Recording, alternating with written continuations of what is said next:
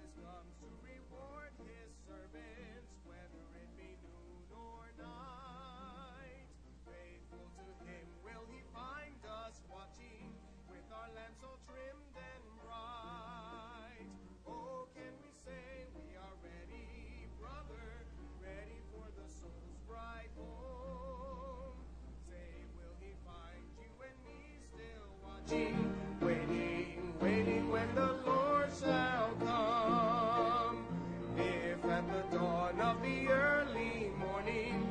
shall call us one by one, to the Lord we restore our talents.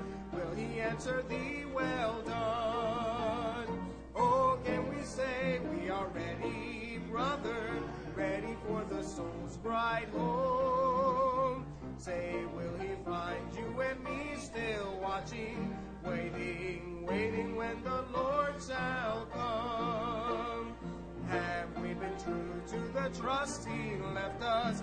Do we seek to do our best? If in our hearts there is naught condemns us, we shall have a glorious rest. Oh, can we say we are ready, brother, ready for the soul's bright home?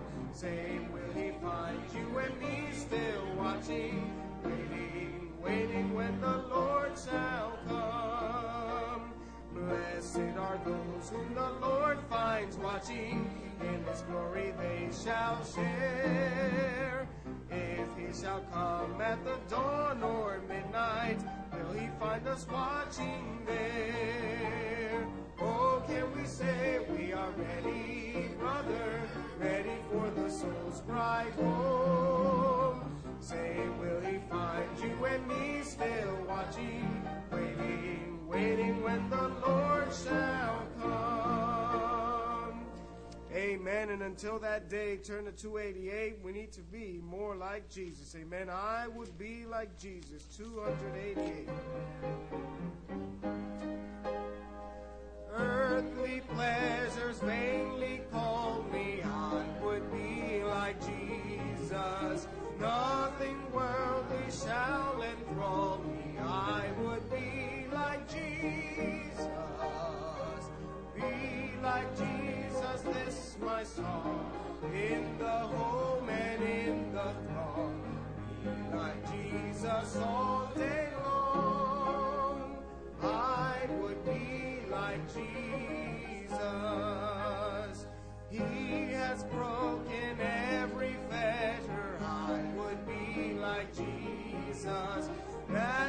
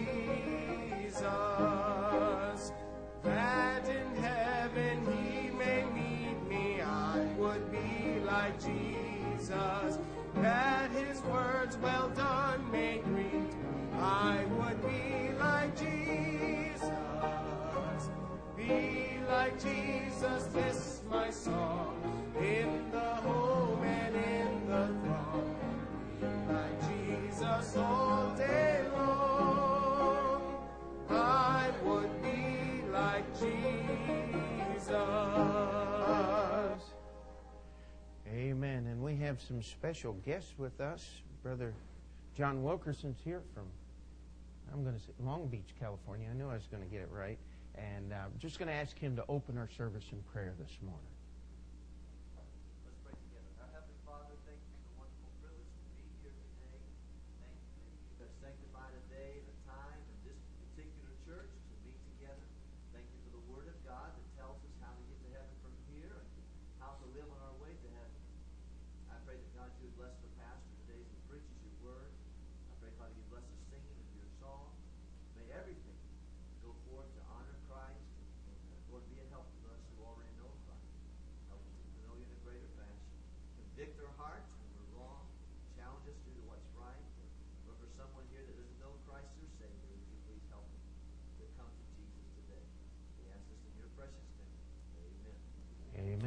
Please remain standing. All right, now turn to page 291, just a page over or so, 291.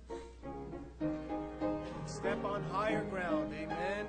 I'm pressing on the upward way, new heights I'm gaining every day, still praying as I onward bound. Lord, plant my feet on higher ground.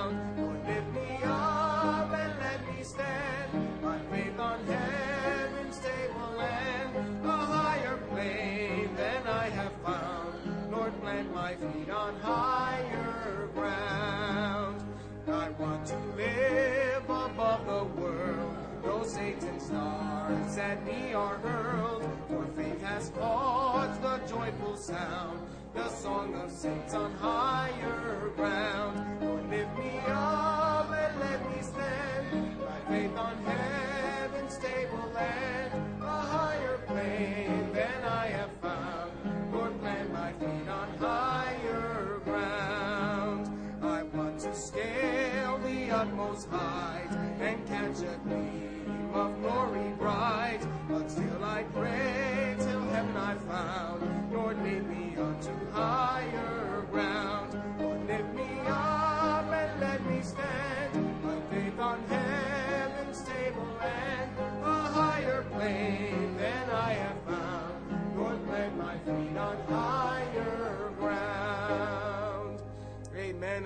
one more song, 821. It's past your index, 821. Grace greater than our sin. Amen. 821. Marvelous grace of our love.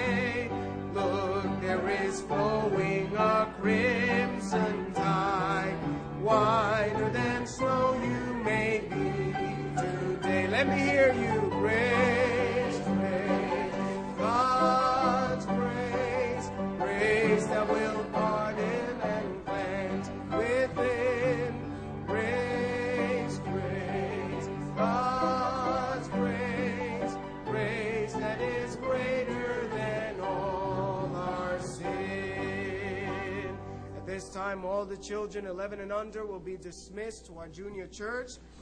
Let's sing that fourth verse. Marvelous, infinite, matchless grace freely bestowed on all who believe. You that are longing to see his face, will you this moment his grace?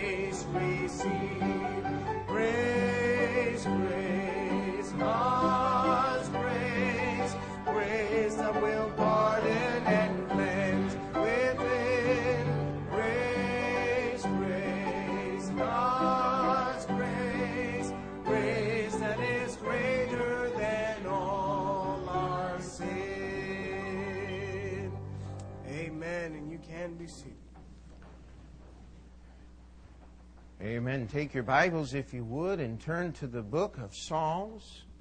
The book of Psalms to Psalm number 90. And we're going to read just a, a few verses here out of this psalm. And I'd like us to do something a little different. If we could uh, maybe even have just a little fun, a little mind recognition here this morning.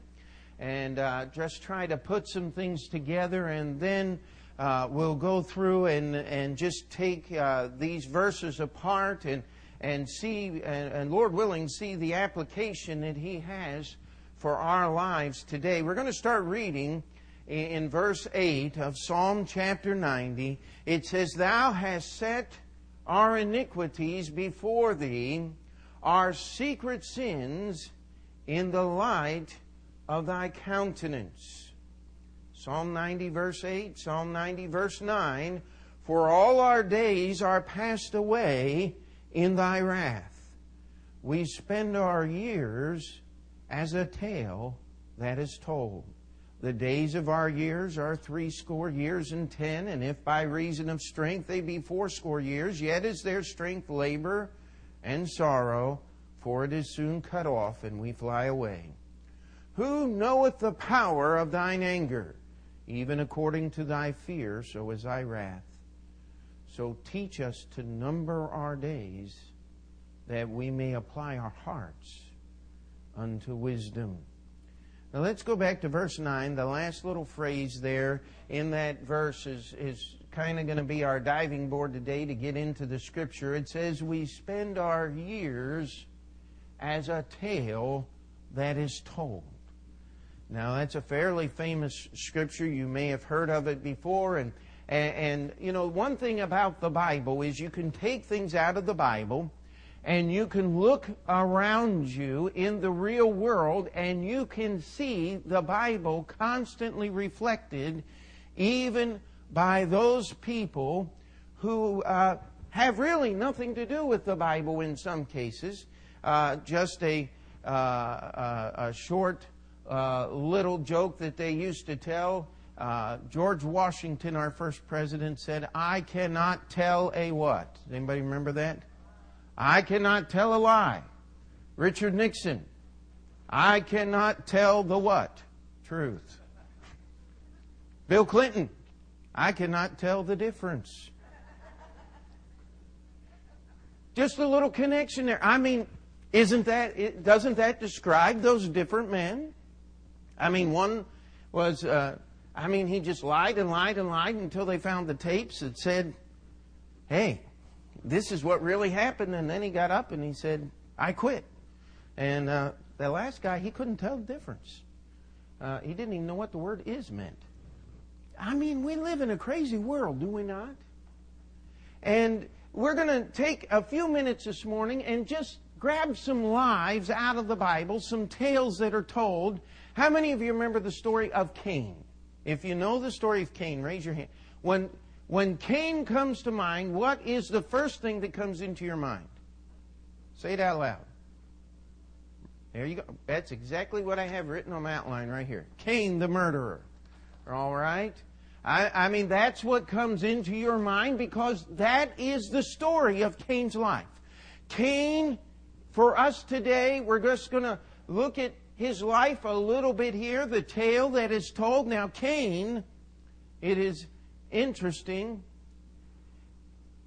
he is responsible for the death of a quarter of the world's population.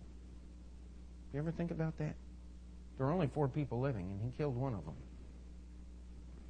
I mean, population wise, he's done more than any of the mass murderers ever have in history. He, he knocked off 25% of the world's population.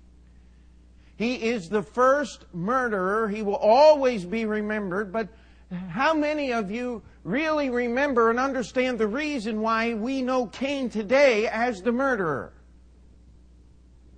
It was because he tried to approach God Cain's way. Do you remember that? Let's go to Genesis chapter 4 for just a few minutes this morning. Genesis chapter 4. Verse 5, it says, But unto Cain and to his offering he had not respect, and Cain was very wroth, and his countenance fell. Now, there's a reason God had no respect for Cain's offering. If you go back to verse 3, it says, And in the process of time it came to pass that Cain brought of the fruit of the ground an offering unto the Lord.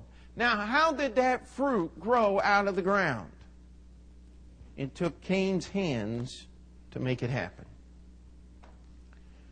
You cannot worship the God of heaven with the works of your hands. Yet, how many people do you know that are trying to get to heaven by keeping the Ten Commandments? Now, you got to stop and think about this. This is Bible. You cannot worship the God of heaven with the things that you do. God will not accept you and what you can do. Uh, if you want a working definition of the word religion, now this is not true religion, but this is what 99.9% of the people who are involved in this thing called religion do. It is trying to make yourself acceptable to God. Or, depending on what religion you believe, uh, you can even become God in some religions. Now, if you really think you can become God, see me after the service. We got some things we really need to talk about. Amen. Uh, but there's people out there who are trying. And religion is exactly what Cain was doing. He brought the absolute best that his efforts could produce. By the way, where did Cain get the dirt? Where did Cain get the seeds? Uh, did Cain make the rain or the sunshine? Uh, well, actually, it didn't rain in Cain's day, but you know what I'm talking about. Cain didn't make the water that he watered the plants with. He didn't make the seeds that he put in the dirt.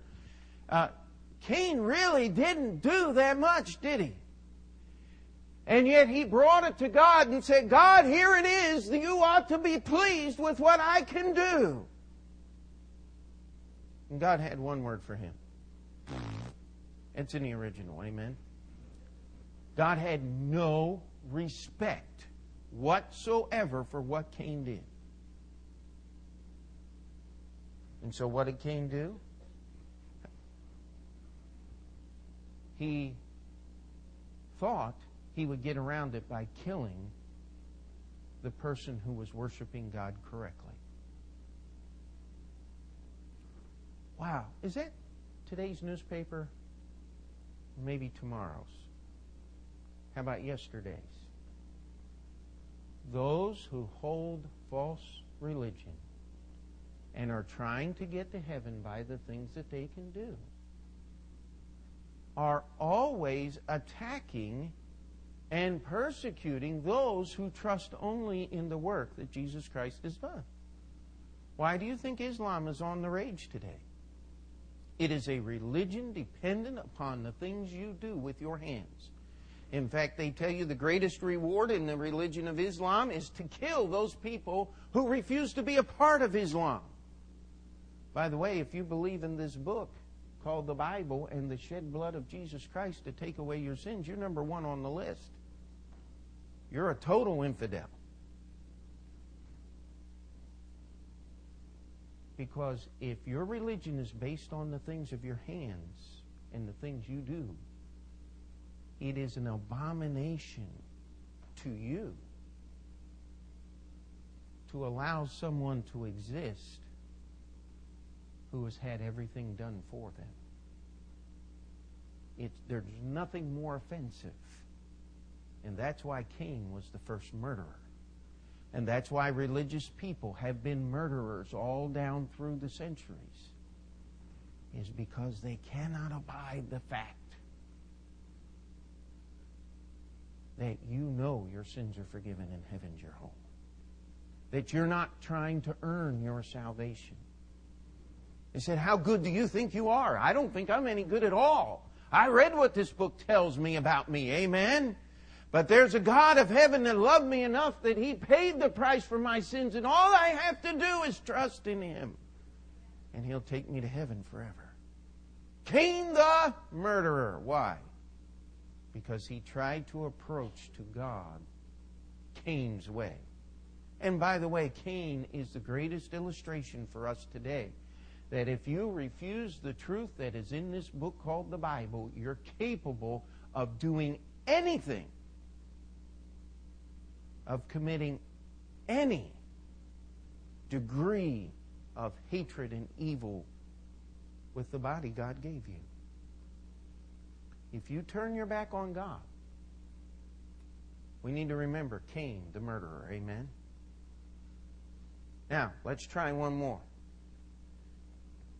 Rahab the harlot. Now, wait a minute. That's not a nice word to say in church now, is it? How many of you know the story of Rahab the harlot? Judges chapter 2, Judges chapter 6. Now, you know what? Well, we'll get there in a minute. Boy, I don't want to get ahead of myself. Rahab was a harlot, a prostitute. She was as far down in the dregs of human society as you can go. Her life was wicked. It was evil. It was against God. It was against everything and that was right and honest. And by the way, Rahab lived in the city of Jericho. She lived among a people called the Canaanites. And if you want a study in the depths of human depravity, Get out a history book and study the Canaanites. Now, I don't recommend that. You don't need, the Bible says, be ignorant concerning sin. Amen? Uh, the Canaanites were, I mean, I can't even begin to tell you the stuff that the Canaanites did. They were so low and so wicked in their culture and in their belief and in their practice.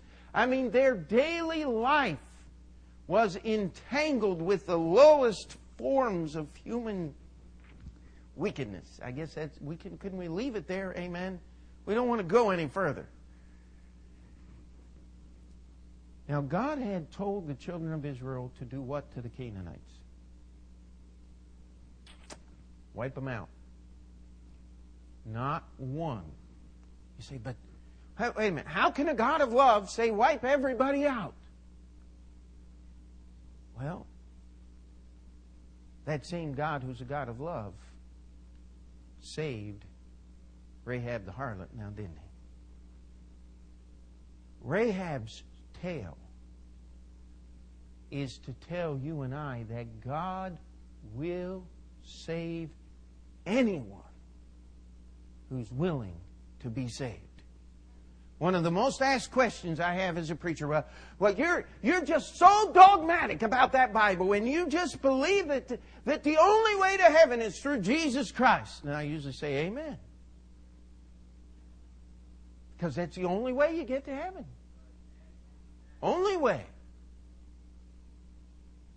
You say, but what about the Aborigines in Australia? And what about the people who lived in the jungles?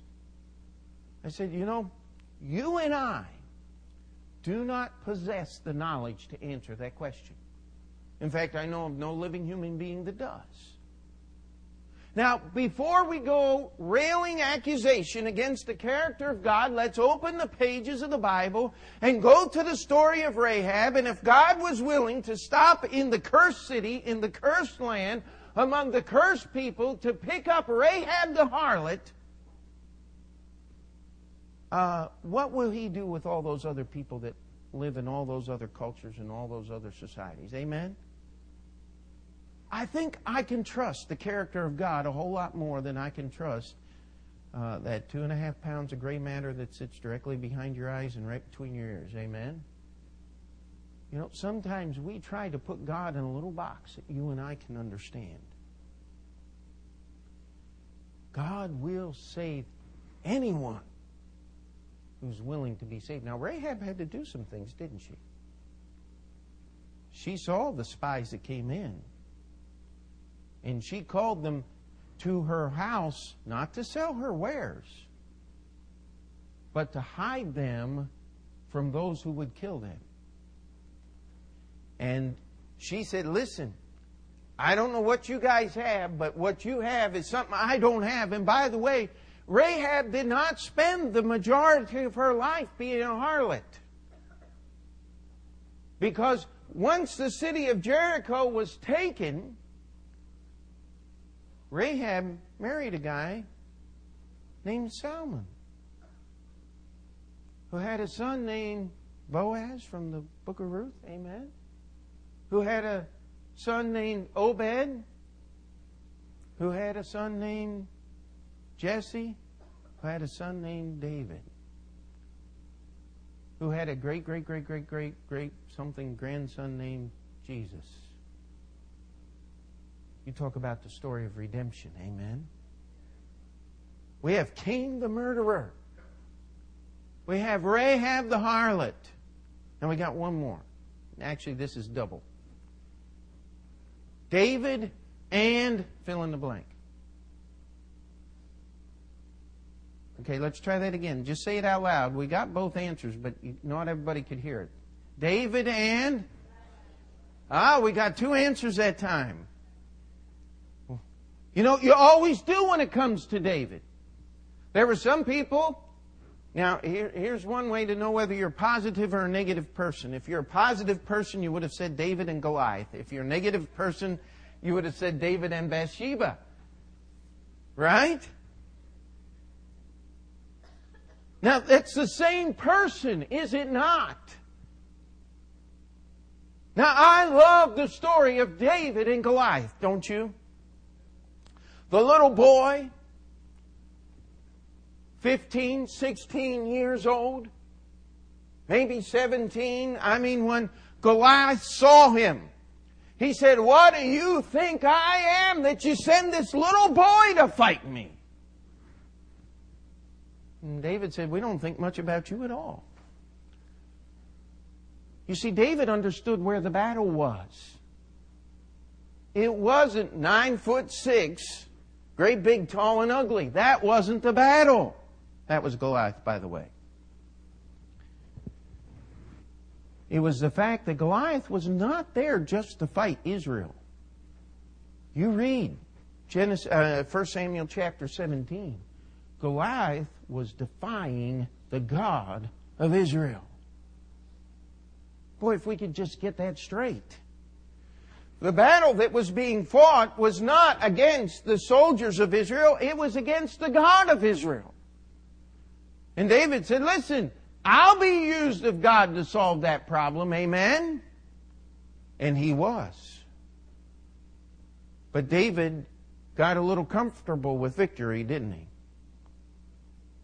He decided that the battle was won and he didn't even need to go fight. He had such great leaders that he could sit back and, and just relax a little bit. And David committed adultery with Bathsheba, the wife of one of his mighty men. And then when he found out he couldn't cover up his sin, because of the honor of Uriah, her husband, David came up with the perfect plan. He put Uriah in the place where the battle was hottest, and Uriah was killed in the battle, not, not by any of the Israelites, but by the soldiers of the, of the Ammonites. And then David played the part of the kinsman redeemer by stepping in and marrying Uriah's wife, and it made him look like a hero how much he loved his own men. He was willing to take the wife of one of his servants into the palace of the king. Well, the best hatched plans of men are derailed by a holy God. Amen. God sent Nathan the prophet in and told David the story, and David's passions were aroused as he heard of the carelessness and the heartlessness of the man who would steal the only lamb of his neighbor. And old Nathan's finger went out four miles long right into King David's face and said, Thou art the man. Now that wasn't done in a secret privy council. The king sat in the gate. There were people all around. Everyone now knew the real story behind what David had done, what David did. David paid.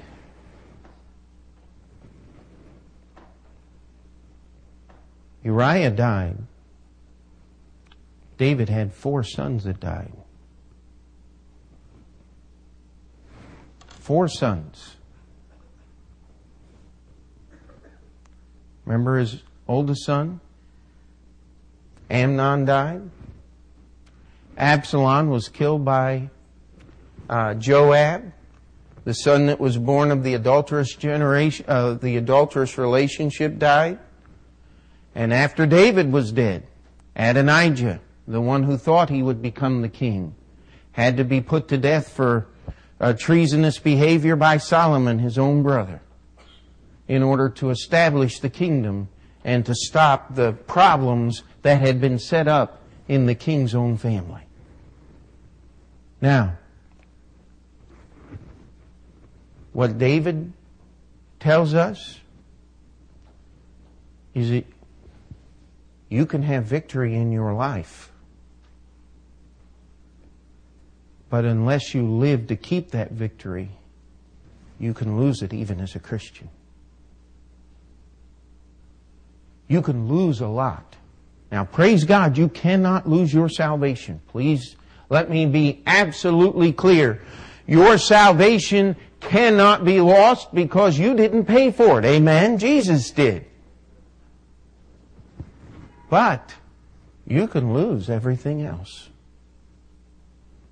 David did.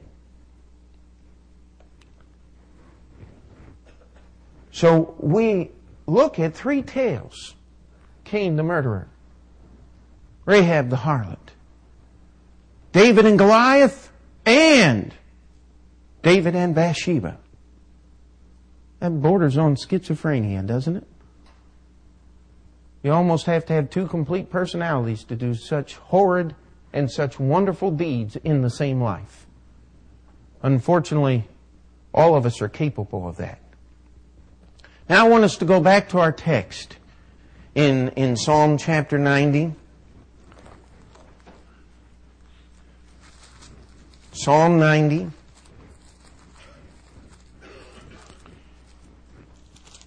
And I promise I'll have you out of here before 2, all right? A lot before 2, but Psalm 90. And let's start in verse 8. It says, Thou hast set our iniquities before thee, our secret sins, in the light of thy countenance. Now let's just read what it says one more time. It says, Thou, God, hast set our iniquities, our transgressions, our sins, it before thee, before God, He's looking at them, our secret sins in the light of His countenance. Now, how would you like everything that you've ever done to be shined up here on this screen in front of everyone in this room right now. Do we have any volunteers for that? In fact, we've got some fearful looks on some faces. And you know why? Because we know what we have done. Amen? We know that we are sinners before a holy God. But when is the last time you stopped and evaluated what the Bible says that God's got every sin that you've ever committed in the light of His holy countenance? That's why you cannot please God by the things you do. He knows every wrong thing that you've done. Every one of them. They're all there. Written out in bold print I mean, it's bad enough if it was just regular, but God's got it down bold. Amen. I mean, He knows. I love the way my pastor puts it. He said, God knows everything about me, yet He still loves me. Isn't that a wonderful truth? Why do we try to hide our sin from God? We tried to polish it up and clean it up. And, well, it really wasn't as bad as, uh, as, as it sounded. Wait, wait a minute. It, it says right here, it says, Thou hast set our iniquities before thee, our secret sins in the light of thy countenance. God knows everything you've ever done. Every one. You say, but he doesn't know. Uh-uh. He does know. He knows the things about you that no other living person knows. He knows the things that you've done in your heart that you're afraid to even admit to yourself that you've done. God knows it all. No questions. In fact, He even knows the motives behind why we did what we did. Should that really make a difference? No. Sin is still sin. Look at verse 2. Verse 9, I'm sorry. The second verse of our text. For all our days are passed away in thy wrath. Did you ever think about that? Is there anything God hates more than sin, my friend? And is there any one of us in this room that would be so bold and brash and ignorant as to raise our hand and say that we have very little sin in our lives when we're talking to God? I would hope not. Because it only takes one to get you into hell. But I dare say not a one of us in this room has that problem. We've all got a lot more than that. And it says that we, our days are passed away in thy wrath. I mean, it is God's wrath against our sins that just hang over our head. What did John say? He that hath the Son hath life. He that hath not the Son hath not life, but the wrath of God. What's that next word? Abideth. It lives right there on him. We just can't feel it. If we could, we'd be consumed before we even knew what hit us. That's how we live in this world. And we look here at the rest of this verse, it says, we spend our years as a tale that is told. Let me tell you something. Your story is going to be told one of two places. Now let's look at the first one, Ephesians chapter 2. Ephesians chapter 2.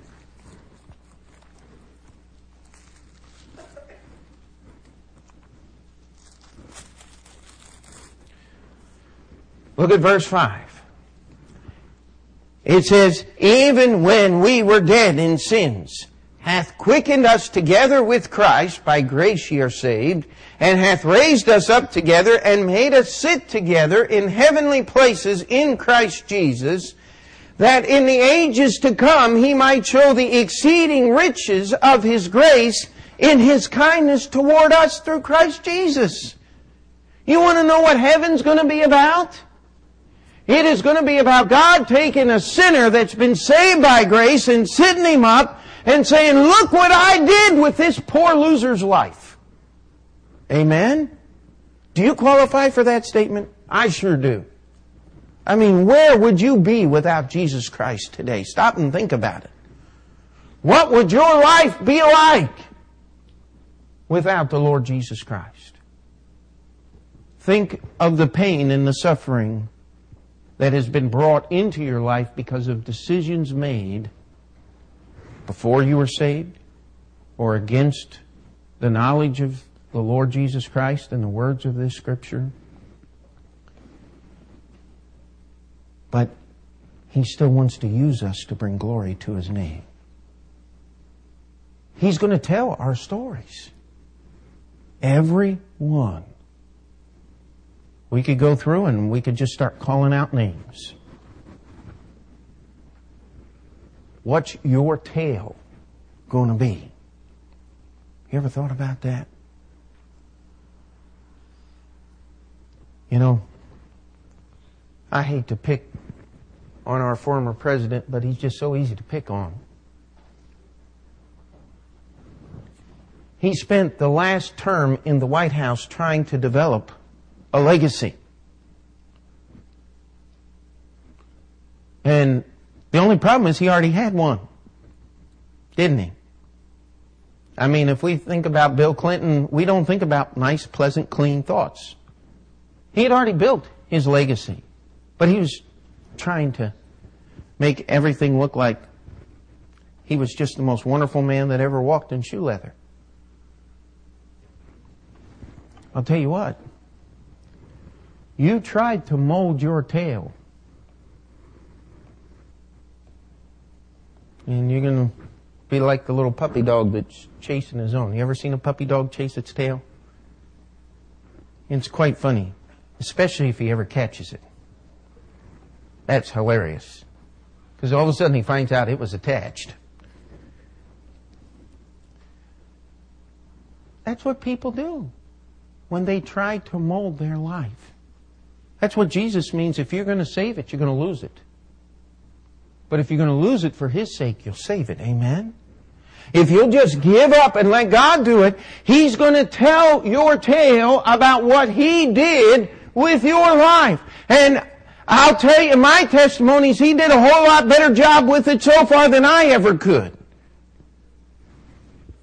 And He'll do a lot better job with your life than you could ever imagine if you'll just give it to Him. Your story is going to be told. Either in the ages to come, or Revelation chapter 20 is the other place your tale is going to be told. Revelation chapter 20.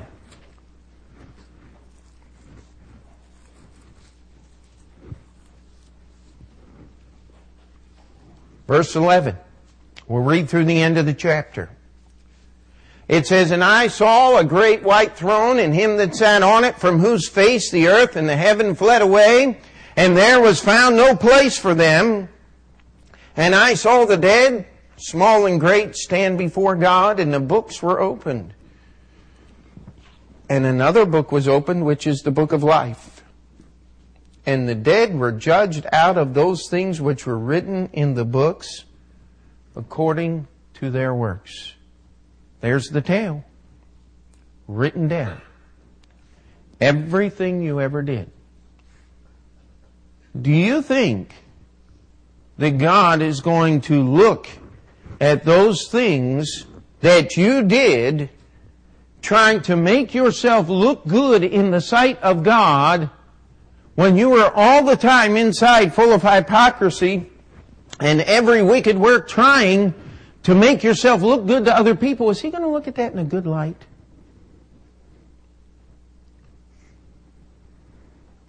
When we go street preaching to have a sermon or a, a paint like a golden scale and then we paint over it red and make the golden scale the cross of Calvary because that's where Jesus weighed our sins. Every time we think we can do something good to outweigh something bad, we're really telling God that what He sacrificed through His Son on the cross wasn't necessary. I'll take care of it myself. How could you blaspheme God more than that, my friend? It's not possible. Every work is written down in those books. Could you imagine being one of God's bookkeepers? I think that's why he has angels do it, because they can't be affected by all the things that are written down. You or I, we go nuts after just a few pages if we got that far. And that would be in our own book, let alone somebody else's. It said, And the sea gave up the dead which were in it, and death and hell delivered up the dead which were in them, and they were judged every man according to their works, and death and hell were cast into the lake of fire. This is the second death, and whosoever was not found written in the book of life was cast into the lake of fire. Your tale is going to be told, my friend. It's either going to be told in the ages to come, or it's going to be told at the great white throne. But it's going to be told. Our lives are spent as a tale that is told, our years, I'm sorry, as a tale that is told. This morning, I want us just to stop and think about what our story, what is your personal story going to be? Let's go back to Psalm 90.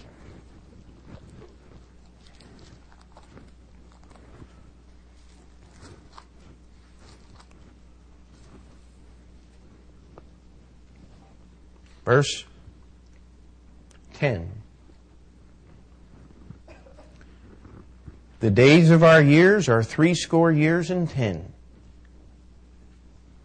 And if by reason of strength they be fourscore years, yet is their strength labor and sorrow, for it is soon cut off, and we fly away.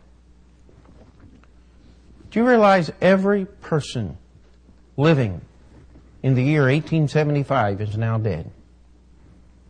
You say, Pastor, you're just being sarcastic. Well, you got to stop and think about this thing. There are maybe a dozen or more people born shortly after the year 1900 or maybe just shortly before. 120 seems to be about the absolute limit. There are not very many people around that are over 100 years old.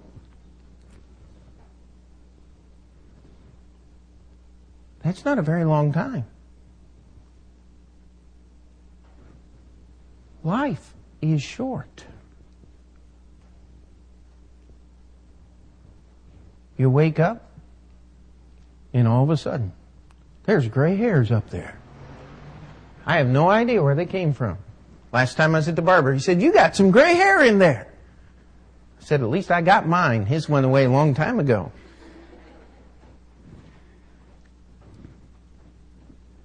I was just sitting there looking, and I used to work in a nursing home. And one of the interesting things, just look at people's hands. And you can see so much in somebody's hands. You can see as the skin gets drier and drier and more transparent as the years go on. You can see the calluses in the strong sinews of those young hands that are working in the laboring.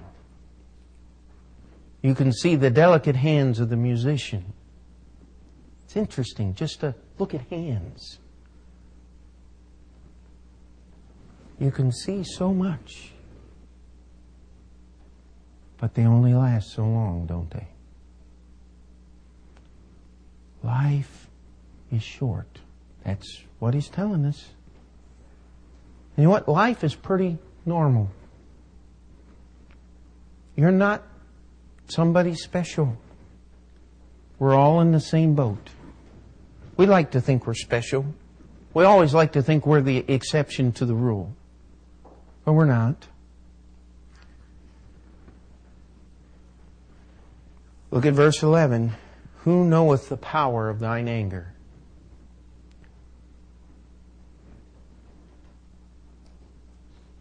Remember the God of the Old Testament that parted the Red Sea? He's still there. The God that poured out his wrath upon his son as he hung on the cross outside the city of Jerusalem and allowed his son to take our, pun- our punishment upon him, he's still there. Amen. The God that raised him from the dead, the God that formed and spoke everything that now is out of nothing, he's still there. It says, Who knoweth the power of thine anger? Even according to thy fear, so is thy wrath. We have gotten so comfortable with God's forgiveness that we've totally ignored His judgment.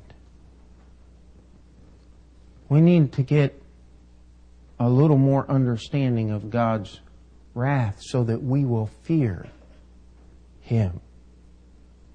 We're so, we're so easily made afraid. How many of you remember after 9 11? Every time a plane came in low to LaGuardia, what were you thinking? Same thing I was thinking. Is this one going to make it to the runway or is somebody else trying to move it somewhere where it doesn't belong? We, we're afraid of so many things. We're afraid that the gas is going to be $5 a gallon. That's what they're saying.